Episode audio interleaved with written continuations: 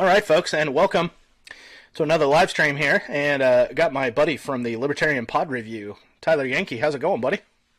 Good, Eric. How you doing?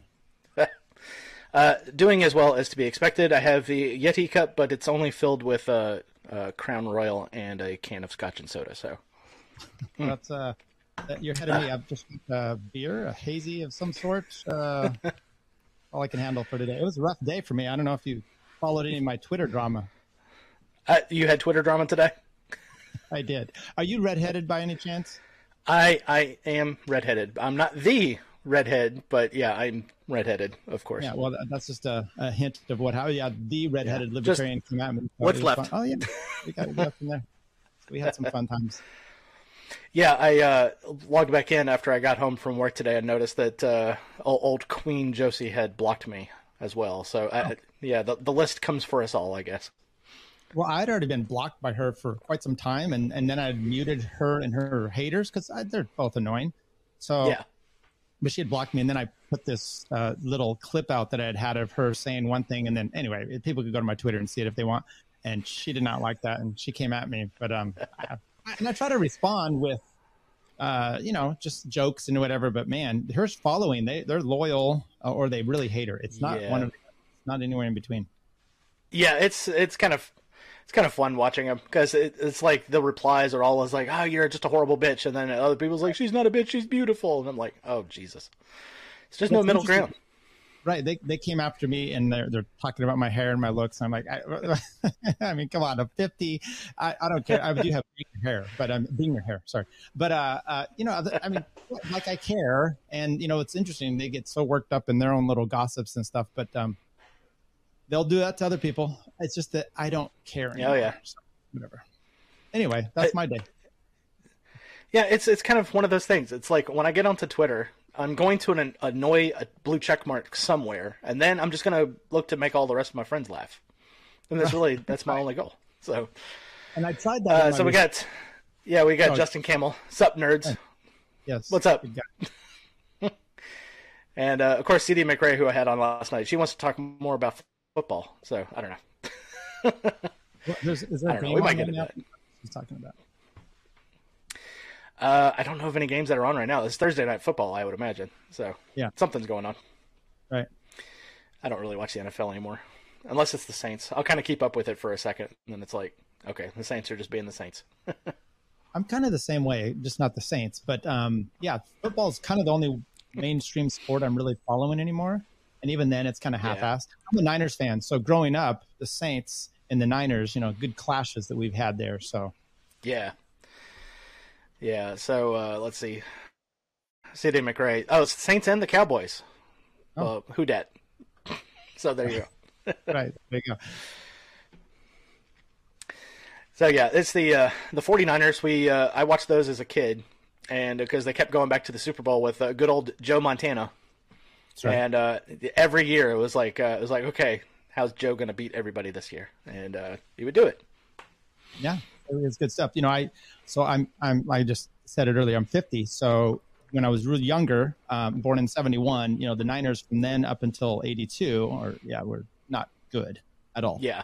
And uh, DeBerg, you know, some of these horrible. Things. And so I remember seeing the playoff game with the Cowboys, and uh, that's you know then my life was fulfilled in a sense for then on quite some time. Yeah, it's like uh, as a kid, I remember when they switched over to Steve Young, and, and everyone was like going, "Oh no, a Mormon quarterback? Why?" All right. well, he's got a different channel to God, I guess. So. Yes, yeah, completely different. Right. And, and no, we're not going to bring up soaking because I've I've heard it too much in the last few days, and I hate it. I saw some references to that, and I'm like, oh, I don't think. And then uh, you know, Tower Gang was talking, and I'm I'm not going to go down that route. yeah, yeah. I'm just like, don't need to know. Oh man, as if there's a loophole.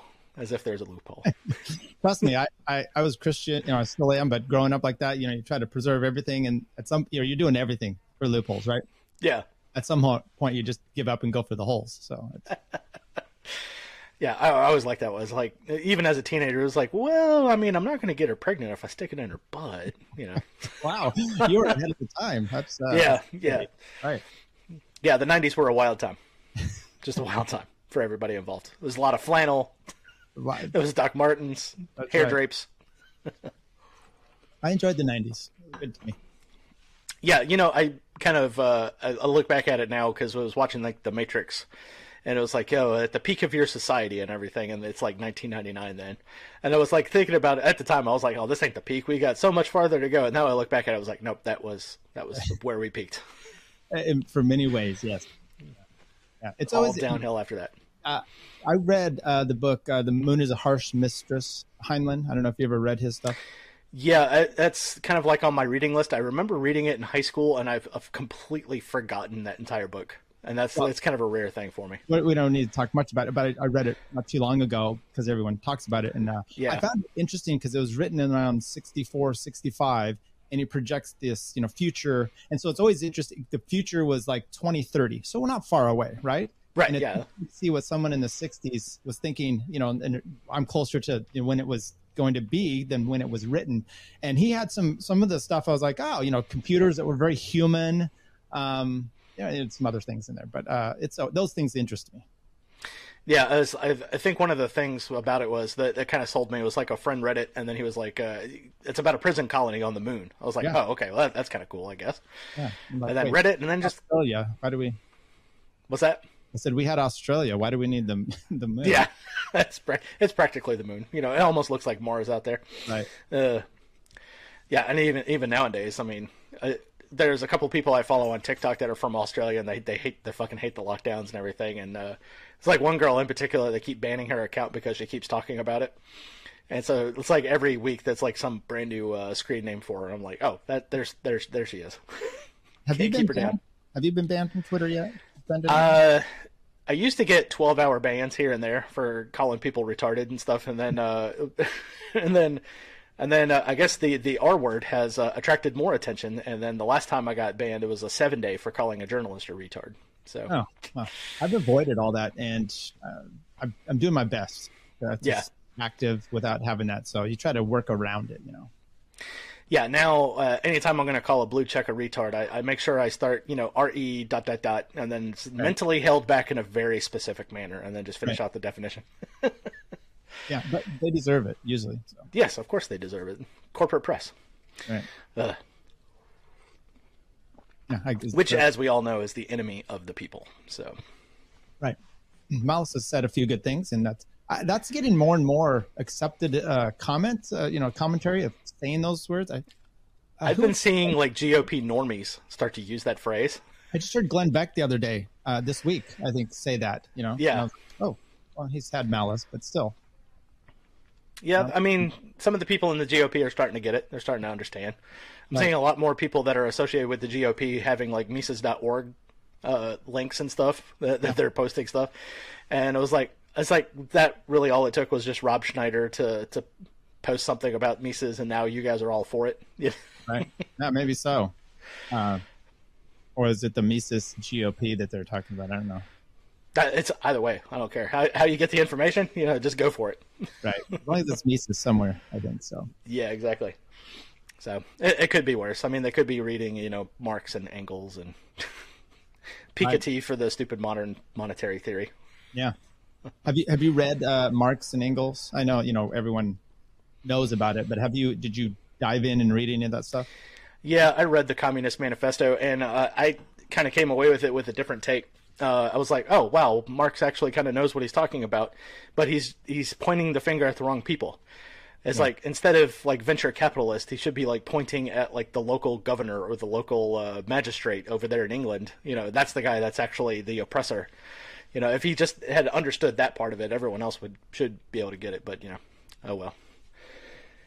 Yeah, I saw that. It's somewhat with uh, even Trump. If you compared him and you know, kind of the populist, even the Bernie Sanders, they point out a yeah. lot of the same problems.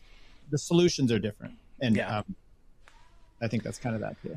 Yeah, prescriptions is like something that communists just never can come up with. That, that's going to make any kind of uh, sense. It's just so right. weird. It's like, how do you guys see the problem for what it is, and then just go completely off the rails with how you would think to solve it? It's like, okay, well, the problem here is the government hasn't done enough. like, right. What?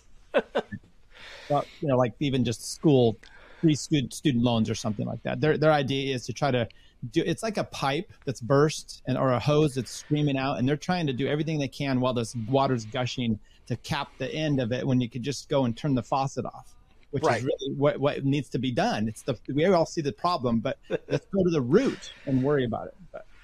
Yeah, it was like today. I uh, I got accosted coming out of a Walgreens by some people that wanted to end uh, teen suicide and uh, drug use, and so I kind of looked at the guy and I was like, uh, "So, which government agency do you want to abolish to fix this problem? And he just kind of, huh? uh, no, we were talking about social programs. I was like, okay, so you're not going to actually address the root of the problem. You just want to put a band-aid on it and feel better about yourself. And he just kind of like, uh, and I was like, yeah, that's what I thought. And just just walked away. I was like, come on, guys. right. I don't think he was exactly prepared for that one. Did they have any cool uh, dress-up costumes or anything to accentuate this uh, this this uh, problem or issue? Uh, no, it was like uh, yeah, it was like outreach for like with teen programs. I was like kind of looked at their uh, little brochure there for a second, and that's when I asked them the question, and they just deer in the headlights. They had never heard that. Oh, you want to abolish like the DEA? you, you want to abolish the Department of Education for for causing this problem? Yeah, right. Well, that's the only reason I asked that. It's a joke somewhat a few years ago, my wife and I were up in Oregon, and these people were uh, protesting um, male circumcision. So these guys, and they had all white on, but then their crotches were just red. Yeah, fortunately enough, no, they weren't in costume. It was like actually rather boring uh, khakis and polo shirts. So at least they were well dressed. Okay, oh, sounds, yeah. sounds Mormon. Yeah, I mean just a little bit. Uh, they, they weren't religious in any kind of way. It was just kind of kind of strange. Well, they probably were a little religious. The government. Yeah. Uh, let's see. Uh, more from Justin Campbell there. I did a Brie. Uh, I think you meant brief. brief. Uh, review of the Communist, Communist Manifesto. It wasn't bad. He just missed the diagnosis. Yeah, yeah. Uh, although you could do a Brie review, I guess, if you just you know wanted to do something with cheese.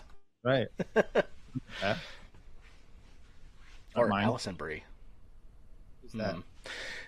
You don't know who Alison Brie is? No, Never watched the show Community? Uh, I I've seen a bits of it. So it's it's I take it it's one of the actors. Actresses. Yeah, yeah, the actresses. That was uh, Annie Edelman. That is the uh, the brunette in the show. Okay. Yeah, very hot.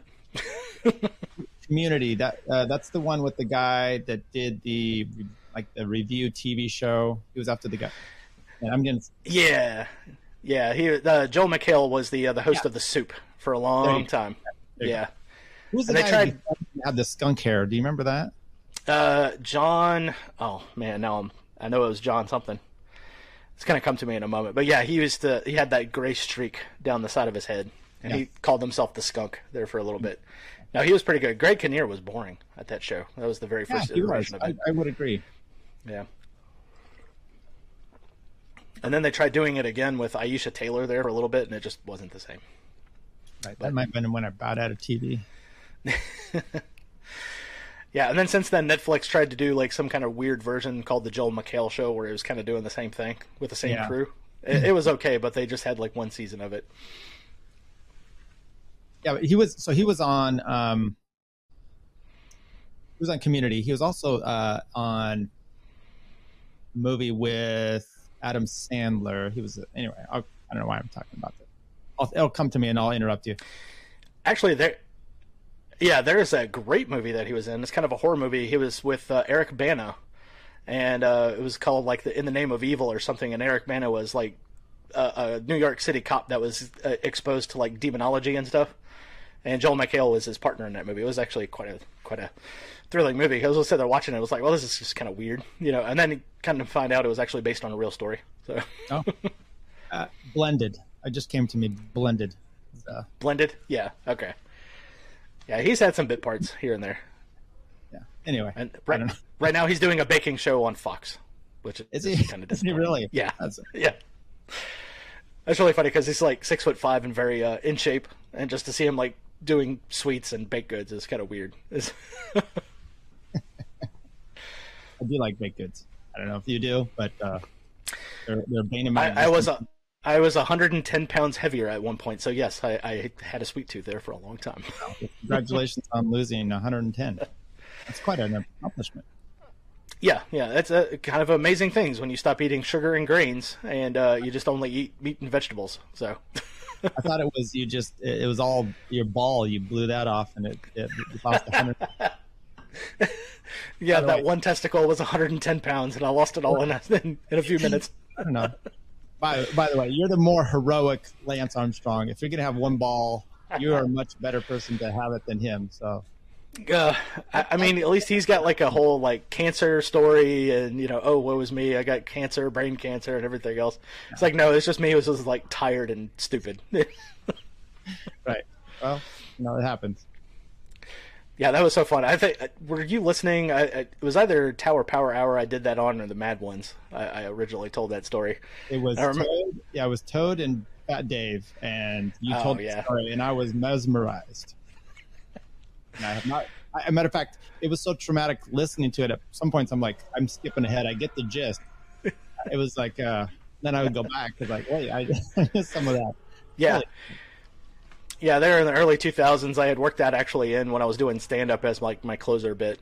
It was just like a quick little two minutes. I'm going to tell this story and then put a little put a little punch line on the end of it. Uh, those were the days. Yeah. So you did stand up. That's interesting. Tell me about it. Or I don't. know. It's your show. You, you tell me what you want. Yeah, I mean uh, that that's fine. It was like in the early 2000s. I was doing uh, open mics there for a little bit in Baton Rouge, and um, got a couple of paying gigs. Uh, and then I was like, was like, man, I've got like rent and you know bills to pay, and you know, fifty bucks a night to do this is just not going to cut it. And I'm pretty sure if I would have stuck with it, I probably would have been a bigger name than I am now. But yeah, I was like, man, I just I gotta pay bills. There's no way I can do this while at the same time. So, oh well, what could have been.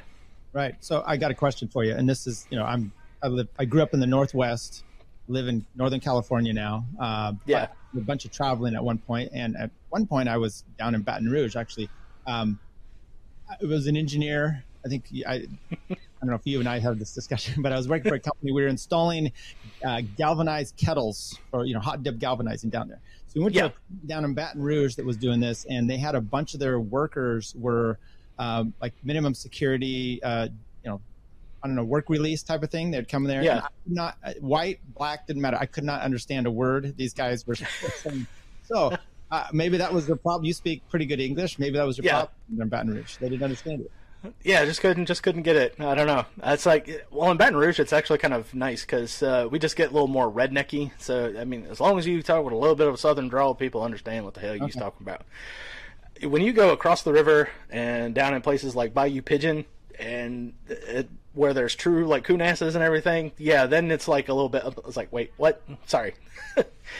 That's what I had. Some guy he's yelling at me to tell he didn't have a plug. I'm like, I don't. I just wanted a plug for the yeah. uh, welding tank yeah, that's that's kind of fun. it, it is kind of uh, when Swamp People was huge. I, w- I would sit there and watch the show, and they had like subtitles. It's like, oh, I can understand that guy. I mean, subtitles. it's like, like I don't uh, need subtitles for this. And then my wife was reminding me, it's like, no, that's for the folks in Michigan and Nebraska that have never right. been experienced to this. I was like, right. oh, okay, gotcha. Like I don't know if you ever saw that great documentary, uh, Married with Children. They go to uh, Europe. That is the, the greatest TV show of all time. It I don't is. care who disagrees. I, I'm with you. I watch that religiously, and Ke- they go to uh, the UK, and Kelly has an English to English translation. book.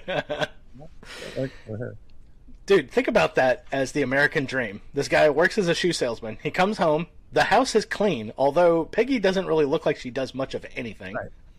Right. and she still wants to have sex with him at the end of the night. Yeah, I, I, remember watching that. You know, when I was younger, and and she's like always begging for it, and he's like, ah. I'm like, something's not right. Yeah, it's like big hair, tight clothes. I know. Katey Sagal. I mean, what's not like to like there? right.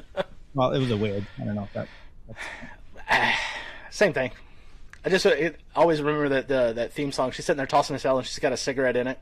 And then later, like Nancy from next door, no Darcy, that's what it was, Darcy. not Nancy. Yeah, she picks up. She's got like the the fork with the cigarette on the end. So it's the most hilarious show ever. Right. It was great. No, ma'am. I don't know if you remember that. They had their yes, their yeah, yeah, their their meeting. Uh, one of my favorite episodes was when he was doing like the the We Are the World thing, but he was playing a sandwich because he was making noises while he was eating a sandwich. And then Joe Walsh was like, "Man, I ain't never heard anybody play a sandwich like that." Right. That's right, Joe Walsh. Uh, there was one of my. I don't know if we get into this, but uh, at one point they realized Bud realized that Kelly could remember anything, but she only had a finite amount of space in her mind to do That's it. Right. So if she learned something new, something old, something else had to leave. Yeah. And she was on this game show, and they taught her just enough, and she lost everything else. So right near the end of the game show, she uh, she's she has the buzzer and she's jerking it, and they go, "No, no, young lady, you don't jerk it. You just push the button." And she's like, "Oh, I learned something." So they're like, "I know she learned something." And yes. the final question was, "How many touchdowns does this guy score?" And you know, for Polk High, and it's four. And, and uh, yeah, because it was her dad. Yeah, it's her dad. Yeah, exactly. Four then, touchdowns in a single game. I think her answer was push the button. Yeah. oh, so good, so good. Yeah. Oh, yeah. And then the show went downhill when uh, Amanda Bearse started directing the show, and then they got seven. Seven. Uh, yeah. Oh, and it was like, oh, it's just not the same anymore. No. Oh well. Steve came back for a minute. That's right. this was this is when uh, Fox for me was uh, like they said, getting your Fox viewing positions. You had to hold up your antennas in different ways. Yes. yeah, the, uh, the, the good old uh, rabbit ears had uh, foil balls on the end of it, and you know, as the uh, as the middle child, I had to sit there and like hold it in different positions, and then stay there once the once the channel came in. Right. You know what's sad? So, kind of back on that whole thing is um, we've cut the cord at my house. We we got rid of you know we had satellite or whatever cable. We're done nice. with that. Yeah, I so envy we, you. I envy you so well, bad. and I was wondering, you have four kids. I, when it happened about eight years ago, I'm like, oh, what are they going to? And then like, uh, whatever, and they're fine. But I wanted to watch football, so I went and got a, a HD antenna. So yeah. Now I'm back doing the stupid uh, antenna thing to get in channels. Yeah. Well, just comes around full circle. Yeah, it does come around full circle. Uh, so yeah, Justin Campbell again. My son is playing Fortnite and watching along with me, so be sure to ruin his childhood, of course. Ah, late '80s, early '90s. Christina Applegate. Mm. Right. She's in a show right now. My wife was watching um, Almost Dead, or I don't remember what it's called, something like that, and it's actually pretty decent. Uh, yeah, you know, I almost wanted to say the Santa Clarita Diet well, but no, I think that that's was... actually uh, Drew Barrymore. Drew Barrymore and uh, what's his name from Justified? yeah, one. Timothy Olyphant. There you thank you. Yeah, one of the yeah. greatest shows, by the way. Uh, if anybody wants to find a good one, it's Justified. Just watch the first two minutes, and if it doesn't hook you, um, yes. just move on. Yeah, there was another one that I, I used to watch religiously, and then all of a sudden I just stopped watching it, and I'm not exactly sure what happened there. And which one? Justified? Oh, Justified. Yeah it got a little hand, sad sap, I guess, weirdness. Um, yeah. But it was only what five, six seasons, so it does pretty good. Uh, the first two or three are just fantastic. Yeah, I, I, think after the third season is when I stopped watching it. It's like they were trying Walter uh, Walton Goggins a little bit too hard. I don't know. Right, right. My my wife really liked Timothy Olyphant, so we we could not stop. and I was like, okay, well, just ride this wave. Yeah, uh, so my daughter and I are going back and watch, rewatching The Mandalorian, and so we just watched the season two first episode, but had uh, Timothy Olyphant as uh, Cobb Vanth. Nice. Yeah, yeah. How old is your daughter? Oh, she's five. She's okay. five. And she gets yeah. that okay? Yeah, she gets it fine. Uh, we rewatched all of the Star Wars movies, except for the last three, the the sequel trilogy, because to me that just doesn't happen. That, those movies don't exist. And uh, so we went back and we started watching The Mandalorian. So she gets all these little bits and pieces that were references to the uh, to the original trilogy and the uh, and the prequels and everything. So yeah, she gets it a, a, little bit, and then now she wants to watch some of the uh, the cartoons with me because she didn't like those before, like Star Wars Rebels and the Clone Wars and all that. I, I mean, if you want to fill in all the gaps, definitely watch the Clone Wars. Dave Filoni, who does uh, part of the, the Mandalorian, he did yes. all those, and they are fantastic. Yeah. Uh, Anakin doesn't seem like such a puss. Oh, sorry, Justin. Doesn't seem like such a, a penny-waist whiner in there. And there, yes, the story makes more sense. I, my my son, he's 21. He's into all this stuff. He gave me a list of which ones to watch, and so I went back and watched them all because he's like, you don't need everything.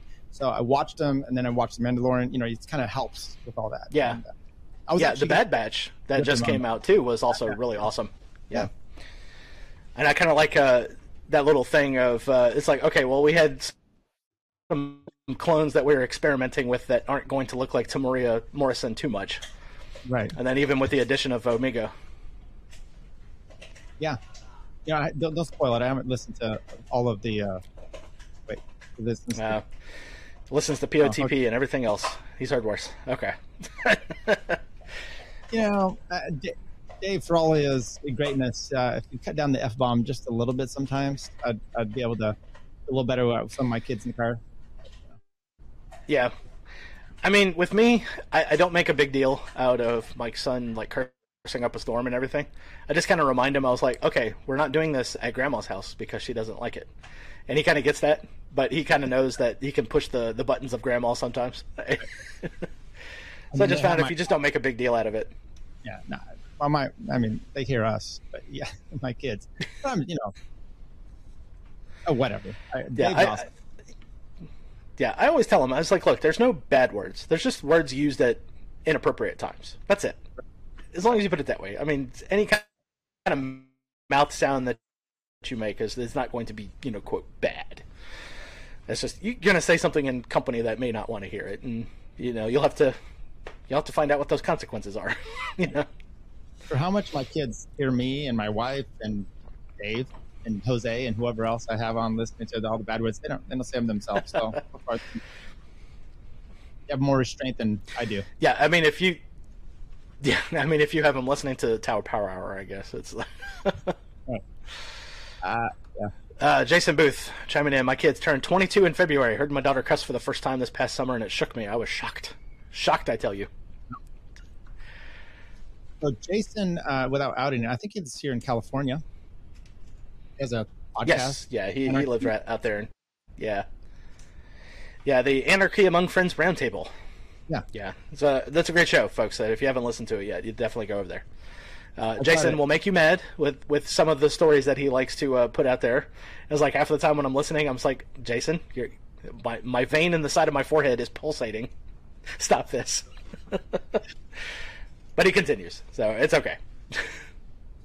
That's good stuff. Um, it's uh, usually like two hours. I can always get it in because it's you know they get long over there. So, uh, but they had one a few weeks, maybe a month or so ago, uh, that they redid a recap of Ruby Ridge. And while yes. I know a lot about that, and I kind of grew up near that, so I knew a lot of that area, um, it was still a lot of fascinating information. And so, good job, Jason. Yeah, um, when he did the recap for that, uh, I guess it was on the anniversary of, mm, yeah. of uh, Ruby Ridge. There was a lot of stuff. It was like, man, I know that story backwards and forwards. And I was like, oh, that's a detail. That one up. So, right. So I guess we ha- haven't really talked about you. Uh, so Tyler Yankee, what do you do for a living? uh, evidently, I get yelled at on Twitter. That's not a living though. No, I'm an attorney. Yes. That's I a good. Did, well, you uh, get yelled at in a courtroom, so. I did. Uh, no, so and then I'll, I'll just bring that kind of back to my thing with uh, Josie or Queen, whatever, uh, redheaded libertarian. So I had had a clip, and um, it kind of, for no other reason today, and I guess she'd been getting shit on online uh, from her normal haters. She thought I was piling on. But the quote that she had had, she had been on with Clinton, and it was about how she's a minarchist. A tough li- episode to listen to, by the way. Okay. yeah. Um, she, uh, I'd done a review of Josh Smith's show, and uh, in there he had talked to some girls, females, and so I was just kind of giving a comparison. I played two clips from her, and you go to my Twitter, it's up there. There's a lot of action on it. But it, the first one was her saying she's a minarchist, and but that you know, and I clipped this out, but you can go and hear the whole thing, and I did link to the entire show. Um, but yeah. that um, court she goes yeah, they're dirty. Courts and, and cops are dirty now. Imagine if they were private. Okay? So she's like it would be much worse then. And clint's like yeah you know i didn't put that part in. Then i played a contrast later on where she's like i'm really getting inundated by the government. You know they're so overbearing. I have property taxes. And that's kind of you know that's her excuse. So yeah. i put those two together and i'm like courts, you know, one's dirty and one's not. I don't. There, there's a disconnect there, and I think that's justified with her minarchy view. That's perfectly fine. I didn't yeah. know much about that, but um, my point is, I was in court. I'm an attorney. Um, that kind of gets me. I do think there are other methods for resolving yeah. conflicts. We have private courts, not administration courts necessarily, but we do have private courts. Sometimes we get private judges. You know, I was there defending a guy this morning. I was in court it was such a wonderful. I, that's one thing she had a problem with. Hey, you're not coming at me. You're not uh, answering my questions. Please, you know, uh, talk to me. and I, I was in court all morning. I was taking care of this guy that was getting beat up by the state, and we won, and it was wonderful to help him out. And um, you know, I don't know if she wants that or not, but I'm into government uh, uh, court reform, and this is kind of a you know big thing. Yeah. And anyway, that's I'm an attorney. That's that's all I'm saying. Yeah, and what's the growth uh, industry in in lawyering circles? Isn't it mediation and uh, arbor- arbitration? I imagine. You know, I don't know. I haven't done any stats on that, but you know, that's you don't always going to courts. So I a lot of what I do is family law. I've really stopped doing criminal stuff because it's the, the, the judges, the DA, the yeah. public defender are all paid by the state. And if you go back and you look at, for example, O.J. Simpson, everyone's like, "Hey, you're rich, you're going to get off, you get all this money." Look at the amount he spent and the amount that the L.A. County spent, and they tripled what he did. So um, yeah, the, so CD saying congrats there. So yeah, oh, thank you, much thank deserved. You. Yeah, uh, thanks to my guy uh, that I got uh, taken care of today. But um, my, my point is I don't know what my point is. This, I don't do criminal work anymore. A lot of it's family law from right now, and uh, you know, we're just not, I'm not having the state yeah. involved. But when you do have the state involved, you are, you know, you're kind of subject to their whims. Anyway. Yeah, and uh, nobody who's gone through family court system and everything else is like uh, ever come out the other side. It was like, oh, I'm so glad that I went through the family court system. right. I mean, it's it's you know, I had a guy the other day. He, you know, uh, here in California, we call them um, child protective services. And they could come in and, and do investigate. They could save kids' lives before, and they've also ruined families. So you're kind of, yeah. just, you know, I, I, don't like to necessarily get them involved, but when they do get involved, they can, you know, it's it's a touchy situation. It can ruin families, like I said, or it can save them. Yeah, and that's kind of, that's kind of the problem. It's uh, uh, putting the government in charge of that, which is ultimately like a private contract. That's all really a marriage is. So, uh, but we did get this uh, question from Jason Booth. As an attorney, what's his take on the Thomas Binger's performance in the Rittenhouse case? I mean, I I'm not an attorney, and I was looking at it. I was like, this guy should be laughed out of the courtroom and be disbarred. I mean, well, that was I my mean, take on it. Let's let's first of all talk about his hair and say that it was perfectly fine. no, his hair was great. No, he, he had fantastic hair. You can't take that away right. Uh, with that aside, I, I was I, I, bet if it wasn't such a high profile case, um, he you would have had some sort of uh, sanction. Uh, you probably would have had it dismissed with prejudice right away. It wouldn't have been such a you know because he was pretty appalling. The Fifth Amendment thing was bad. The change, the evidence issues were bad. His trigger uh, finger was bad. Uh, so I wasn't impressed with him. Oh, that I, was, I wasn't impressed. Oh, yeah go ahead. I, I, I, you probably know what you're talking about on that. Oh yeah, I was just laughing with you because like when I saw the picture of him with the finger on the trigger, just like muzzle sweeping the entire jury, I was like, "Oh, it's a good thing I wasn't in that jury because I would have tackled him." yeah, I, I, actually wonder if you know, if I was on the jury there, if someone hadn't like you know put up their hands and like yelled, "Hey," because uh, that was pretty kind of frightening when someone's just throwing a, uh, an AR at you. But um, yeah, yeah, he he wasn't great, and it was I, I've shown my um, right wing family. They followed it pretty close, and I'm like, just remember, you know, this is the DA. You know, your law and order. I get it. Yep. This can happen to you. This is a, you think white privilege or whatever you think about. This is a guy going after him. He's not looking. You know, just a quick story. I told you I'm not really doing criminal anymore, but one of the when I was, I had a guy. He had been beat up by the police and um, comes into us, and he had he had been arrested. So we go in there to the criminal side. His charges were resisting arrest. So I asked the DA, I'm like, hey, what were the what was he resisting? We go, well, he's resisting arrest. I'm like, no. What were the underlying charges of arrest that he was resisting? You don't just say a resisting arrest. What? What? Yeah. For, for what? And they, she just looks at me and she says, you know what? We love to take cases to trial. And I was like, oh, okay. So the good news for this story is uh, not only did we get it dismissed, we won two hundred thousand dollars from the city for uh, their abuse to our guys. So yeah, happened. Yeah, and it's like part of me is like, oh, it's like, oh, taxpayers are on the hook for that one. But it's like the same time, I mean, you you gotta show the win where there's a win. I I agree. You know what I mean? It's like it's not libertarian esque. You know, it's not. No. You know, it's not in cahoots with the the non aggression principle. But at the same time, at some point, you're gonna say, look, we were pointing to this particular case. The state fucked up, and now they have to pay for it. Right, and and there are a few things. You know, the agorists would say bleed the state. This is a great example of that, and a quick amount, two hundred thousand. Um, what you're also looking at, though, is that these two police officers that had done this, they had a big, long track record of doing this. They actually got um, uh, fired. So there was good news all around. You got two cheap guys off the streets, and you know my guy got some money, and so did I. So did I. Yeah. Uh, so CD McRae again. I would have yelled, "Hands up! Don't shoot!"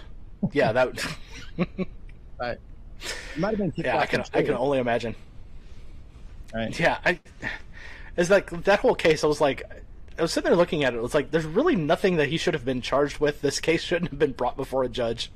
It's just just a waste of everybody's time. But at the end of the day, it kind of illustrated that maybe what you heard on the news media wasn't exactly the truth. And I did right. see like Ana Kasparian from the Young Turks I had to admit it was like, oh, I didn't know he didn't shoot black people. it was like, right. I was like, oh my god. I just watched this week. Uh, I don't know if it's on Hulu. I think it's on Hulu. It's about um, Scott Peterson. Everyone probably remembers Scott Peterson kills his yeah, wife. he was and, the cop that killed his wife. Yeah. No, he was a fertilizer sales, fertilizer salesman. Okay. Who was I thinking of that the cop that killed his wife? Could be Must anybody. be somebody else. Yeah, it could be anybody. Forty percent of the chance. You know, forty percent chance there. Right. Uh, but but what's interesting about that one, it was so well publicized that um, and and this this video is actually this series of like six episodes is really from his point of view and like giving him the sad sack thing. And it does make you think. You're like, oh, there's so much out there. As an example, um, they found the body exactly where the press and everyone kept saying that that's where he was doing. That's where he's got to be buried. So let's say you did kill her, and you yeah. were the guy who wanted. Fra- well, you go and dump him in the water where sh- they should find him because that's. And then Scott's nailed for it. Yeah, he probably yeah. did it. But, you know. Yeah, uh, that's another thing that kind of gets me when whenever I hear like, oh well, we've brought a psychic on the case, and it's like, oh well, the body is going to be found near the water. I was like, yeah, there's a high likelihood it's going to be found near the water because that's the first place everyone thinks of to go dump a body. right. Logic. Yeah. So but uh, yeah, lawyering is uh, kind of one of those professions that it's it's necessary, but you don't ever want to actually be in that courtroom. You know what I mean? It's like it's like uh, I I need a used car, but I don't want to go to a used car salesman. but it's like, but these are the people that have to go do it. Yeah, it sucks. So I do predominantly right now family law, uh, which you're in the court all the time. Um, I mean, yeah. I was in I'll be four, four of the five days this week. I'm in court. I'm in court tomorrow again. So it's just it's just a little overload, and some of these are just short cause hearings, blah blah blah. But you have big trials as well. And yeah, you know, the ideal is to not go in, especially with divorce and, and kids and all this stuff. It's uh, yeah. traumatic. And you know, a lot of attorneys that don't do this stuff, they're not uh, you can get settlements if they don't want to go into court or they don't want to go to trial because they're scared of that. And for me, I've just been doing it all the time, so I don't give a shit, and I'll go in there because it's it's what you do. And sometimes it's an advantage for that, but it's not good for the the people and especially family law. These people are. I'm not a good um, counselor. I'm expensive, and I've got kind of a tin heart. So, but what it is. I mean, you kind of have to be in the family court case because I mean, if you're if you're having to go in there and you're just like, okay, well, I'm really favoring this guy over her, and that type of stuff is like you couldn't do your job effectively. No, you know, I, I understand having to turn off the emotion switch for for stuff like that. So I, I, I mean, I get it. So uh, Jason Booth here with another one. The state is the great recruiter of anarchists. Uh, that was a quote from Ben Stone, meaning that the actions of the state agents create people against the state. Evangelizing those actions is one of the best tools, and I could not agree more. So, right. I don't know. what's ben your take Stone. on that? Uh, well, I don't know who Ben Stone is. Maybe I'll have to. Is that a friend of Jason's, or is it some sort of famous person? I'm going to have to look him up. Yeah. Uh, so we got the uh, the old uh, Google yeah. Matrix here, and we can always uh, look that up. So, but yeah, I mean, just, just just from their actions alone, it's uh, it's just kind of weird that uh, you know, they do all this stuff, and then like at the end of it, it's like people can kind of see that, yeah, maybe the uh, the government isn't all the the bee's knees of things that need to happen. You know, it's, it's just one of those things. I'm somewhat new to anarchy in a sense. Uh, last, you know, Trump coming in, kind of. I'm not anti-Trump. I was just very heavy in the GOP, and I'd already been leaning libertarian, and then some things happened. I was just like, ah, I'm going full libertarian, and then you know that's the slippery slope, and I'm here. I am. Um, so the state is a great recruiter of anarchists. I, I think that's right. I've always been minimal government, and then once you understand that and that, that dichotomy I pointed out with uh, the redheaded libertarian, to me, I could not get past it anymore. I couldn't. I stopped being like this contradictions in my own mind. Um, now, I don't necessarily. I, I kind of understand where yeah. Quinones talks about you know living in anarchy in your head. Fine, but there's nothing wrong with having principles. And where do you where do you get those from? You know, whether it's your God or what have you, or you have these principles. These principles can still be effective. You've got to live your life according to them. I believe. Um, it doesn't mean that uh, you know everything has to follow, and you know you can take two hundred thousand from the city government. That's fine. yeah, I'm I'm kind of in the in the same boat. Uh, it's like uh, I, I, live in the real world right now, and Capistan, Libertopia, or whatever you want to call it. It's a, you know, and I know the Christians are going to be upset with me. It's kind of like following Christ. You're never going to be Christ. You're never going to come close to being Christ, but you can at least strive to attain that goal every day of your life. I you know without uh, go read it. But it's the uh, the bad Quaker Ben Stone had a podcast for a while and wrote a book called Sedition, Subversion, of Sabotage. All right, well, I'll check them out. That's right. Yeah, yeah, we'll definitely have to check them out. Might do an episode on it. Who knows? right. Thanks, Jason, for the. This is. I'm gonna have to call Jason uh, the uh, the young Jamie of the podcast because he's he's looking up stuff all the time. So. uh, yeah. No, but the religion, without trying to say that anarchy or your um, philosophies are of uh, political philosophies are religion, I think that's a, because I've been I was thinking the exact same thing previously, which is uh, so I'm religious. Um, I believe you know I'm a Christian, uh, but I'm not and not everything's ideal, right? The ideal would be like Ancapistan or living in heaven in your head, I guess, or something like that. Yeah. But you're not going to fall. You're going to sin or you're going to fall down. And, and it's, I, here's what's ideal, but we got to get through life. Right? I have kids. I have family. I'm gonna. Yeah, I mean, there's going to be certain compromises you're going to have to make along the way. That's like I don't have taxes. Taxes are like the big thing. We all know taxation is theft. Taxation right. leads to mass murder and everything. But at the end of the day, I can't do what I'm doing now if I'm locked up in a jail cell like Irwin Shifter, you know, chained down to a bed right. while I die of a heart attack. You know, it's right. yeah. It's, it's just like uh, Twitter. I don't want to say the R word on Twitter and get kinked off when maybe I could do more uh, work by calling you uh, cunt. I don't know. well, cunt will get you 12 hours. I'm just. oh, well, okay, I just write the word C word, like S E A W A R. Yeah, a, a, real see you next Tuesday. right. Oh.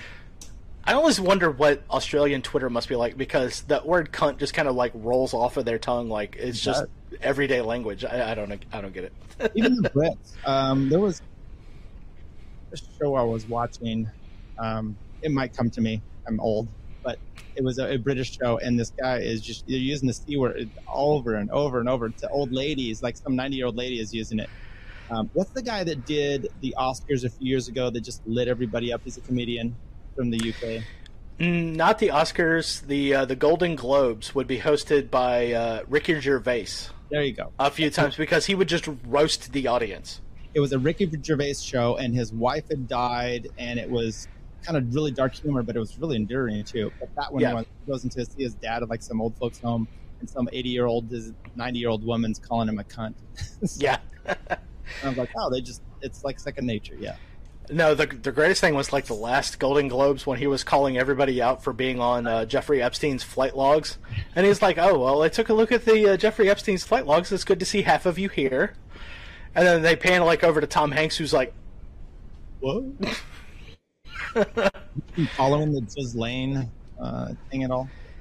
Yeah, there was a uh, a Twitter thread I guess uh, it was like one of the reporters was in the courtroom and he was just like live tweeting out what was going on because there's you know zero coverage. Yeah. So so weird that we're not covering like the biggest story ever. And uh, yeah, it was like yeah, one of the accusers came out and uh, it turned out like Ghislaine is like trying this defense of oh I'm a victim too. Jeffrey Epstein lied to me. You know he made me do these things. Yada yada yada. And it turns out it's like no, she was like the lady of the house. She was in charge when Jeffrey wasn't there. Uh, even when Jeffrey was there and indisposed, she was in charge of things. And that was like one of the, uh, I don't know, the cook of the house or something like that was was doing that. But uh, yeah, it's I, I don't know why they're trying this defense of she's a victim too, but it's I, don't think it's going to work. There's like too much stuff against her, right? In the whole scheme of things. Do you know what her charges are? I haven't even followed along enough. and Epstein and all this. I just assume she's. You, you know what? I don't really know what the the charges are. I'm, I'm guessing probably the pedophilia and the sex trafficking at the bare minimum, but uh, I don't know. I guess we can look it up. But yeah, it was uh, pretty crazy. I gotta find that uh, that Twitter thread that was talking about it. Um, let's see. Oh, here's an interesting one I just found, and this has no relation to what we were talking about. As soon as the thing will come up. But apparently, there was a juror excused from the Ghislaine Maxwell trial after his spouse surprised him with a last minute Christmas vacation. That's kind of interesting. Wow. Was dismissed after a spouse surprised him with a Christmas vacation. Considering the timing, the judge agreed to free the juror of his duty. I don't know. My conspiracy theorist brain just says someone gave her cruise tickets. I don't know. Accused of uh, child sex trafficking while assisting her longtime friend Jeffrey Epstein. So I guess she's like after the fact. Who knows? He had to sit on the jury. That's kind of interesting. Yeah. Uh, I came close uh, over there in uh, Plaquemine, Louisiana. I got called for a jury for a guy who like attempted to run over a uh, sheriff's deputy, and I didn't get picked for the jury, but I uh, knew the person who worked at a bar down the street who was on the jury, and they took like all of 20 minutes to deliberate that he basically, you know, was guilty of attempted murder.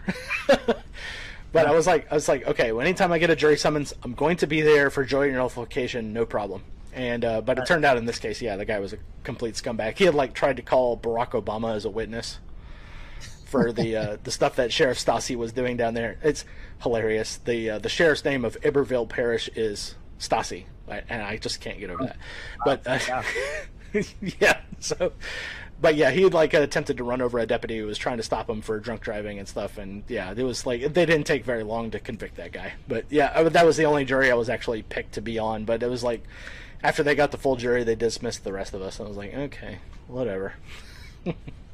yeah, when I was younger and I tried to get on a jury, they would dismiss me, and then now I don't want to be on. And the last time I went in, the judge knew me, and I'm like, I I own my own firm. You know, I got to take care of my own cases and da da da. And they're like, and the judge's like, "Oh, Tyler, I know you." And he's like, "Well, tell you what, why don't you look at your calendar and just pick a new date that you can you come back?" And, uh, and I'm like, "Oh shit!" And I just check the box that says I have kids to take care of. So, yeah, yeah. No, I get it. And uh, for folks like that, I mean, at least on you've got an excellent excuse. You are in family court almost every day. So, I mean, yeah, you can't serve on a jury. But for everybody else, if there's a drug charge that comes up and you get picked for jury duty, please nullify that stupid law. So, well, I would I would do it if I had you know I got paid, but I don't I only get paid when I'm there. So, yeah, um, it would be fine. I'd sit out there, I'd nullify the shit out of that thing, but uh, whatever. Yeah, so the uh, the young Jamie of the show comes in again. So according to the uh, the press release, her charges are enticement of a minor to engage in illegal sex acts, transportation of a minor to engage in illegal sex acts, and conspiracy and perjury. And uh, these crimes are alleged to have occurred in locations including, but not limited to, New York, Florida, New Mexico, and the United Kingdom. So thank you, Jason. Who among us hasn't done that? Yeah, yeah. I was like, we we do this every day, right? Yeah, no, no, not in Florida. No, it's just a. Yeah, just as the uh, former guest of the show, uh, Skip, the free rifleman, would say, the bee pigs run the world. So. right. You're you're a civil engineer, right? Is that right? Um, not in the engineering side. I'm uh, on the design side. So I, I have to take what is in the engineer's brain and put it into the computer. So. Wow. Rough yeah, it's uh, it's uh, kind of stressful, and especially now that I'm doing like more private stuff. Because uh, I used to do like Army Corps of Engineers. I uh, helped design a two mile long uh, sediment diversion canal for the Mississippi River, which was wow. ridiculous. And you know now I'm doing like site grading for a neighborhood. You know, and I you know learned how to do a cul-de-sac today, and I am very happy that I learned how to do it and it didn't screw up. So. well, you, you're probably staying busy, at least employed with that. Probably a to do. Dude, there's only four people in our office. Well, I guess five now because we hired somebody else. But yeah, it's we've got 30 active projects going on right now, and it's slammed busy. I remember, so uh, my undergrad was uh, engineering, and I did mechanical. And I remember at the time, you know, we would first of all we didn't couldn't mess with the uh, electricals because they were just nerdy and too smart. Uh, but we always mm-hmm. kind of like mocked the civil. And then when I got out, I'm like, the civil all have the jobs. so who's the, the now? Yeah, it was. It, it kind of worked out that way because I was in industry and primarily oil and gas in uh, 2011, 2012. Well, oil had shot up to 120 dollars a barrel, and we're all thinking, "Oh yeah, we're going to get all these, uh, you know, jobs from Marathon and Valero and everything else." And then oil dipped down to like sixty dollars a barrel, and then all of a sudden those jobs were gone. Mm. And because I was the low man on the totem pole, I got laid off. Oh well. That happened. Yeah, but I ended up at a civil firm after that, and was doing. I've been doing civil engineering since uh, 2012. So yeah.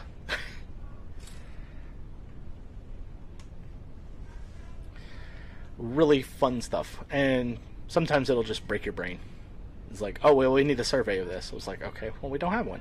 I'm sorry. is uh is building going crazy in your area, or, or like infrastructure? Not so much the infrastructure. The uh, the 2016 flood down here in Louisiana kind of put everything on a uh, on a hold, and then uh, after John Bel Edwards got elected governor, uh, I hate that guy. Uh, they started, you know, he's got to like show some kind of progress. So they uh, started up some of those projects again. So like uh, on Pecue Lane in Baton Rouge, there's there we had designed part of the entrance and exit ramp off of the interstate there because there's not one there now. And that job got put on hold after the 2016 flood. So, you know, here in like 2018, I started seeing them clearing out the woods there to make room for it and everything. And then the work has been going steadily since then. I've just been kind of watching it every now and then. It was like, man, it was like, man, this job has been going for years at this point. It just needs to get built already. but at least with the neighborhoods and stuff, I mean, the neighborhoods keep prop- cropping up, and I'm not sure who's buying houses in this market, but yeah. BlackRock, I guess. I mean, it, it's going crazy. Yeah. You know, our our market in California is. Uh, I mean, Jason could probably chime in with some statistics, but uh, you know that uh, Clint has talked about this from Liberty Lockdown, where the uh, uh, the housing uh, is is less. What do you what do we call it? The inventory is you know yeah. really down, so it's just driving the market up. I mean, my my paralegal just put his house up for sale, and it priced it way high. It was uh, offers thirty grand above. I mean, it's like it's crazy right now, and I don't know what's going to happen.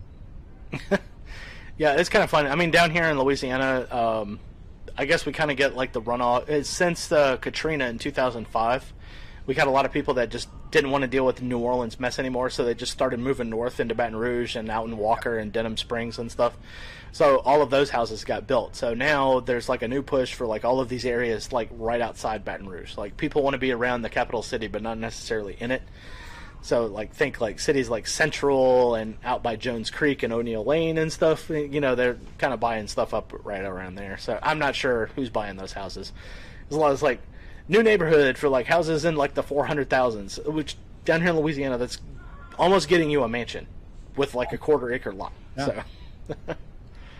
I mean, we're I'm I uh, we're east of San Francisco. It's like two hours, so it's Sacramento area, right? Yeah. And um, you know, you could buy a house out here. I mean, you can live in Sacramento, San Francisco, uh, you know, have some place out there and sell it, and even move here and have a big place or you could go keep going further, you know, like out to Kansas and have some mansion and you know save a bunch of money. It's yeah, it's it's uh, it's a little out of control, and um, you know I want to get out of here, but um, I have kids here, I have job here. I'm not not everyone can Stapleton their way out of their home life. So you mean like abandon your family and move out and shack up with your Hollywood producer girlfriend right. and you know be called an investigative journalist on a stupid Tesla show? Right so, uh, you know, and on that, you know, Jason, do whatever. I mean, you know, I, me personally, like I, am divorced, okay, and I have two yeah. kids with my uh, former wife uh, and um, my my current wife of nine years, by the way. Um, we have she has two, and we've blended our families together. Um, but I could not just up and leave as an example because I've got uh, kids. I've got a still under this auspice of custody issues, and I'm not just going to leave. So you yeah. know, he did. I, I, get it. I just I would live in a car next to my kids if I had to, and you know, just you do what you can. But yeah. So uh, Jason Booth and another one. Uh, I'm in the East Bay area, and there's a lot of apartments being built by very few new houses. So yeah, yeah I think uh, apartment dwellers are going to be going to be moving in soon. Yeah. Hope things are going good out there for you, Jason. yeah, anytime I get get like friends out in California, I'm like, oh, please move away. it, it's not going to be very pretty in the next couple of years. I, I agree. Uh, now I'm up against the foothills. I'm out actually out of Sacramento. I'm actually close to Gavin Newsom. Uh, but uh, the guy Ben Weir, he is a member of like the Sacramento Mises Caucus, and he had an idea of doing like the New Hampshire thing, but doing it in Northern California, and uh, that really kind of raised my eyebrows. I, am pretty interested in that. Uh, you know, like a little liberty-free, you know, area in Northern California. I think it, uh, it's rural enough. Uh, a lot of freedom-minded people up there. You never know. Yeah. Yeah, so kind of doing like the uh, the state of Jefferson without actually going all the way and you know declaring a new state, I guess. Right, and just uh, you know doing the local stuff. But yeah, intentional communities, I think, are going to be the wave of the future. Yeah. Yeah. Uh, so here we go. Justin Campbell, similar boat. We are going to leave in quotes, uh, but we're only moving about 25 miles away. So as you're getting out, I, I guess is going to be the uh, the big thing. Yeah. So uh, Jason, I, I, heard him talking about this. He was doing peddling fiction. I guess he's the co-host with that now uh, with Prada. Is that, yeah. Um, uh, he's Jason was saying that he was, or Justin saying that he was moving out to like some country area. Sounds like he might have room for all of us. On that up there. Yeah, and I'm the unofficial spokesweasel for uh, Childerberg. So, and I know uh, Jake Lindsay has been talking about Childerberg Town for a long time, which I think is hilarious because it's already you know Childerberg, you know. But oh, tell me, um, I've been wanting, thinking about doing Childerberg or PorcFest, and I don't think I can do both in the same year. So, what's your input? Uh, as far as I'm concerned, Childerberg is going to be great because it's it's kind of like in the center of everything. Uh, PorcFest, I mean, you've got to go to an airport and then drive three hours just to get there. Uh, there's a lot more to do at PorcFest from what I understand. Uh, Childerberg, I think, is a little bit more accessible to everybody since it's right there in Austin, Texas. Okay. So, like, even if you're out in California, I mean, going to Texas is not too bad. Uh, you know, it's kind of Texas is kind of like central to everywhere. So, yeah, I'm I, have been to uh, two of the three last uh, Childerberg, so it's it, it's always a fun time for me because it's basically just people hanging around. We've got like that new event now out in the uh, the distillery for comedy and music and everything else. So, you know, I can just see this as kind of like the uh, PorcFest as it was like maybe like ten years ago. You know, it's like when everything was just starting. So I can only see it's going to get bigger from here. All right. Well, maybe I'll try to make an effort. When is that? Time uh, yeah, it's going to be Memorial Day weekend next May. Okay. So right after the Libertarian National Convention, if you were planning on going to go see that in Reno. In, yeah, that's real yeah. close to me. So I was thinking about doing that simply to go see people. I don't know. Yeah, I mean, as far as driving over from the Sacramento area, that's not too bad because oh. Reno's right there. Uh, that's my adopted hometown because I uh, grew up in Reno there for oh. a long time. Yeah. uh, actually, right outside in the world's largest trailer park community called Sun Valley, Nevada. So. Really? You'd think the world's largest trailer park community would be Florida somewhere. No, no, it's right outside of Reno. It's like everybody who works at the casinos live out there. It's a bunch of tweakers. It's it's fantastic. I, I, bet the ones in Florida they keep getting shredded by the hurricanes, so they have to right. re- repopulate. So yeah, they've got an advantage. You know, um, when when this whole COVID thing hit, um, we just had enough, and it was Fourth of July weekend. I'm like, my wife and I and our kids and my and her sister. We're just we went to Reno. We're like, we're just gonna go out there. It's free state of Nevada, and they implemented the COVID lockdowns on the oh, no. out yeah. there. So we hung out at some big hotel and swam, and uh, I got yelled at by you know security guards. My so Jason, uh, I plan to live under a bridge in Reno if Newsom signs a general facts. right, uh, Jason. I have a really nice chicken coop in my backyard. Uh, if you if you yeah. need to come out here, by the way.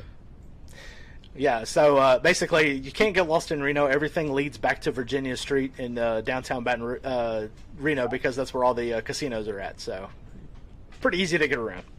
Yeah, that's not so. Wait, you said you grew up here? When were you here, or in Reno? Uh, in Reno, it was the uh, the mid '80s to the late '80s. Uh, my dad was one of those kind of freaky people that couldn't stay in any one place. Like every four years, we had to get up and move. So, he wasn't military. You know, no, he wasn't in the military. He was just uh, he was just one of those people. It's like, yeah, I, I, don't think so. I don't think so. He's not that exciting. You know, he's just a uh, you know, yeah. you know, cheats on his wife type of type of dudes and just oh. ups and leaves. So, oh, okay.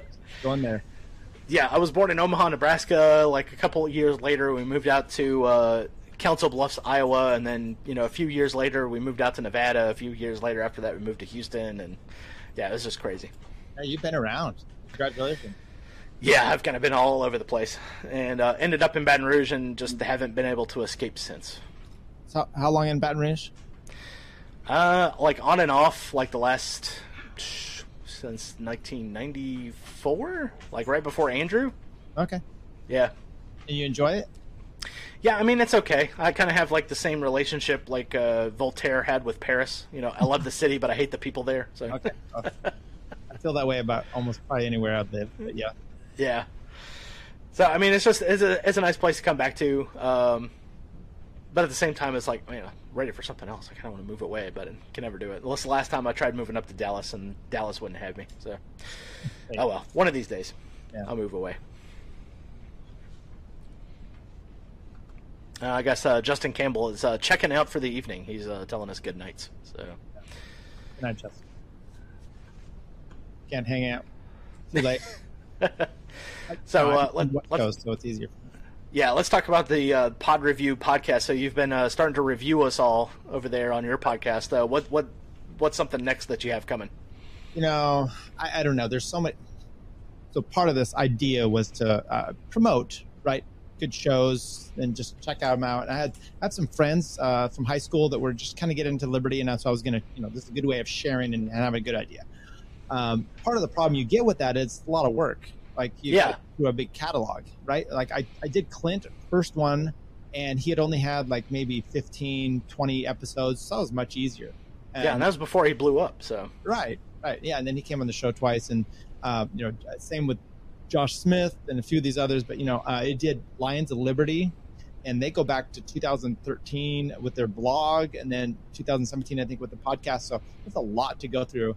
So it takes a while. And, yeah. Um, it's fun though because uh, I can listen back and like, oh, there's clips, and if you're really interested in in a show, you can kind of give you an idea. And I'm trying to do it without shitting on any of these people. I'd initially one of the ones I did was Keith Knight early on, and I was a little abrasive about his um, uh, like his quality, but I'm like, dude is awesome. And let's not argue with. Yeah, yeah. He's he's yeah. he's exceptional.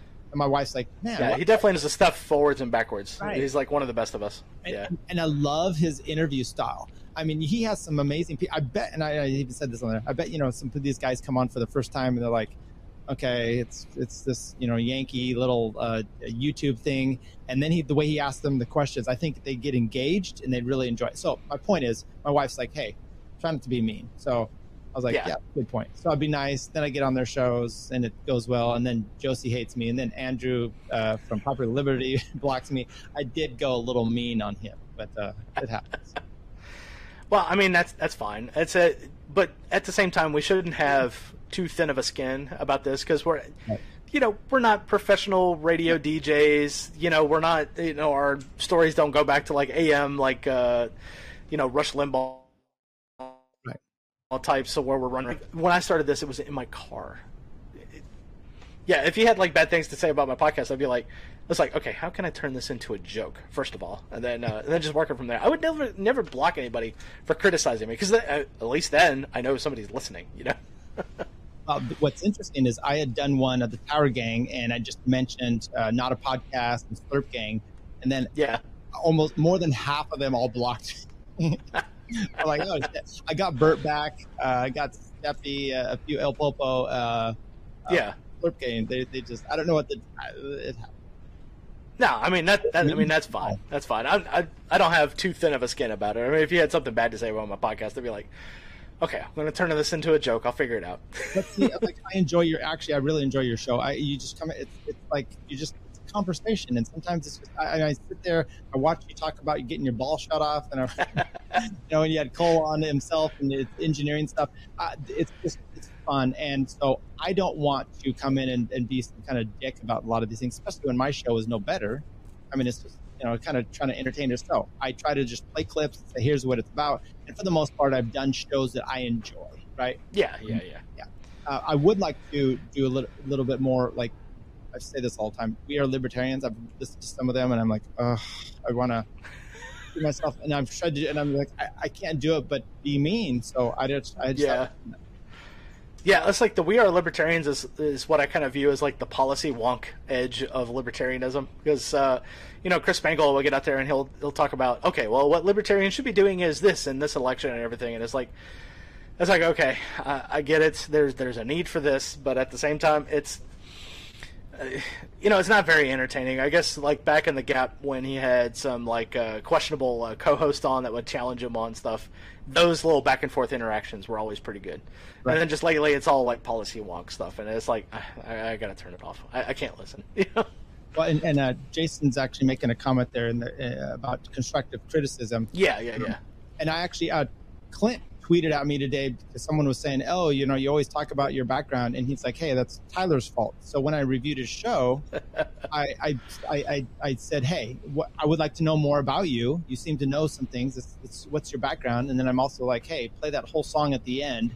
Uh, so he did both of those. He talks yeah. about both. Like I, I think if you're talking about money, you're talking about this housing stuff. Um, you know a lot. Just give your credentials. People are going to perk up a little bit, and then give us some jig, jiggy music at the end. Yeah, yeah, exactly. Yeah, that's it's one of the things. So when I'm going through podcasts and everything, it's like the uh, the closing music. Uh, you know, I put mine on there, but I know everyone is just like skip, skip, skip until we get to the next one. So I don't know. I'm just, I'm kind of of two minds about it. It's like uh, you have to put the bumper music in there somewhere, and you know, might as well have it at the end. I, I don't really like let mine go out like maybe 15 seconds or something like that.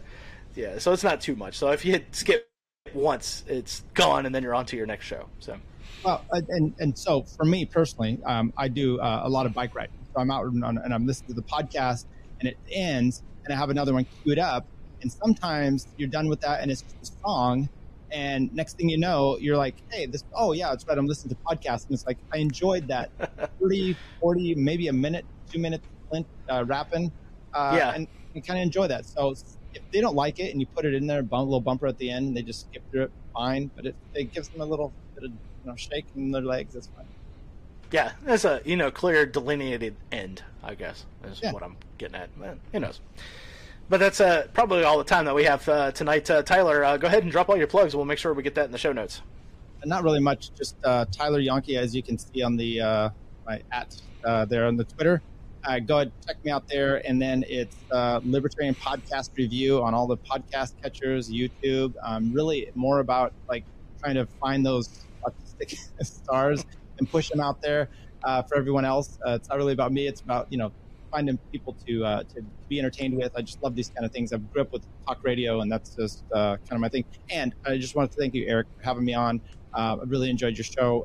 Listening to it myself have I done a preview of yours? No. Will I? No, not yet. Maybe. Who knows? Got to stop doing shows so I can catch up. Yeah, exactly. I appreciate it. Uh, no problem, man. I'll, I'll say bye to you off the air. So, uh, all right. Thanks, man.